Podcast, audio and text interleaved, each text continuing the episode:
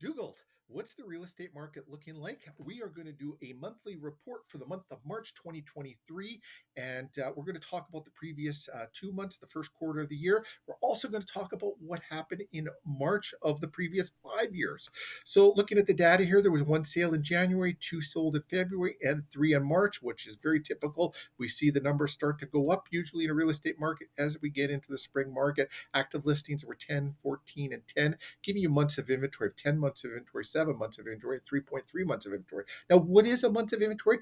Well, months of inventory is a metrics to determine the liquidity of a real estate market. So that zero to four months worth of inventory is a seller's market, four to six months is a balanced market, and beyond six months is a buyer's market.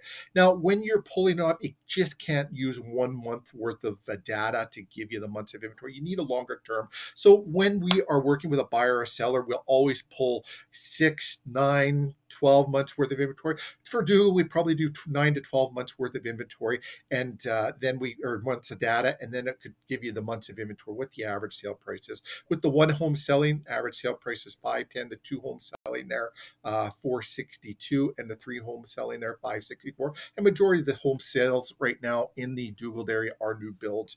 So seventy-five days on the market, seven days on the market, and one hundred days on the market. So your days on the market are all over the place here with, uh, with that. And like I said, as we go through the year, we're going to pull more data. So we thought it'd be fun to do this month by month. Now, the next thing is we are going to take a look at what happened in the previous five years. Well, there was actually, looks like no sales in twenty twenty-two, five sixty-four. Um, twenty twenty-one, it was two eighty-five, and I believe twenty twenty-one was, uh, uh, yeah, there was already, you had your uh, new development going there. twenty twenty, uh, three fifty-five was the average sale price, and zero sales in twenty nineteen. So that's what the previous five years look like. So if you're wondering about any type of real estate data in Dugald, you're thinking of buying, you're thinking of selling in the area, have a conversation with us. Let you get, let me give, let us give you some real estate knowledge and help you out with what's going on in the market there. If you like what we're putting out there in our content, uh, give us some love on social media, like us on Facebook, uh, follow us on Instagram, subscribe to our YouTube channel. Our Google reviews are such a blessing to us. They help us help other people. So please give us a Google review if you can. We would absolutely love that.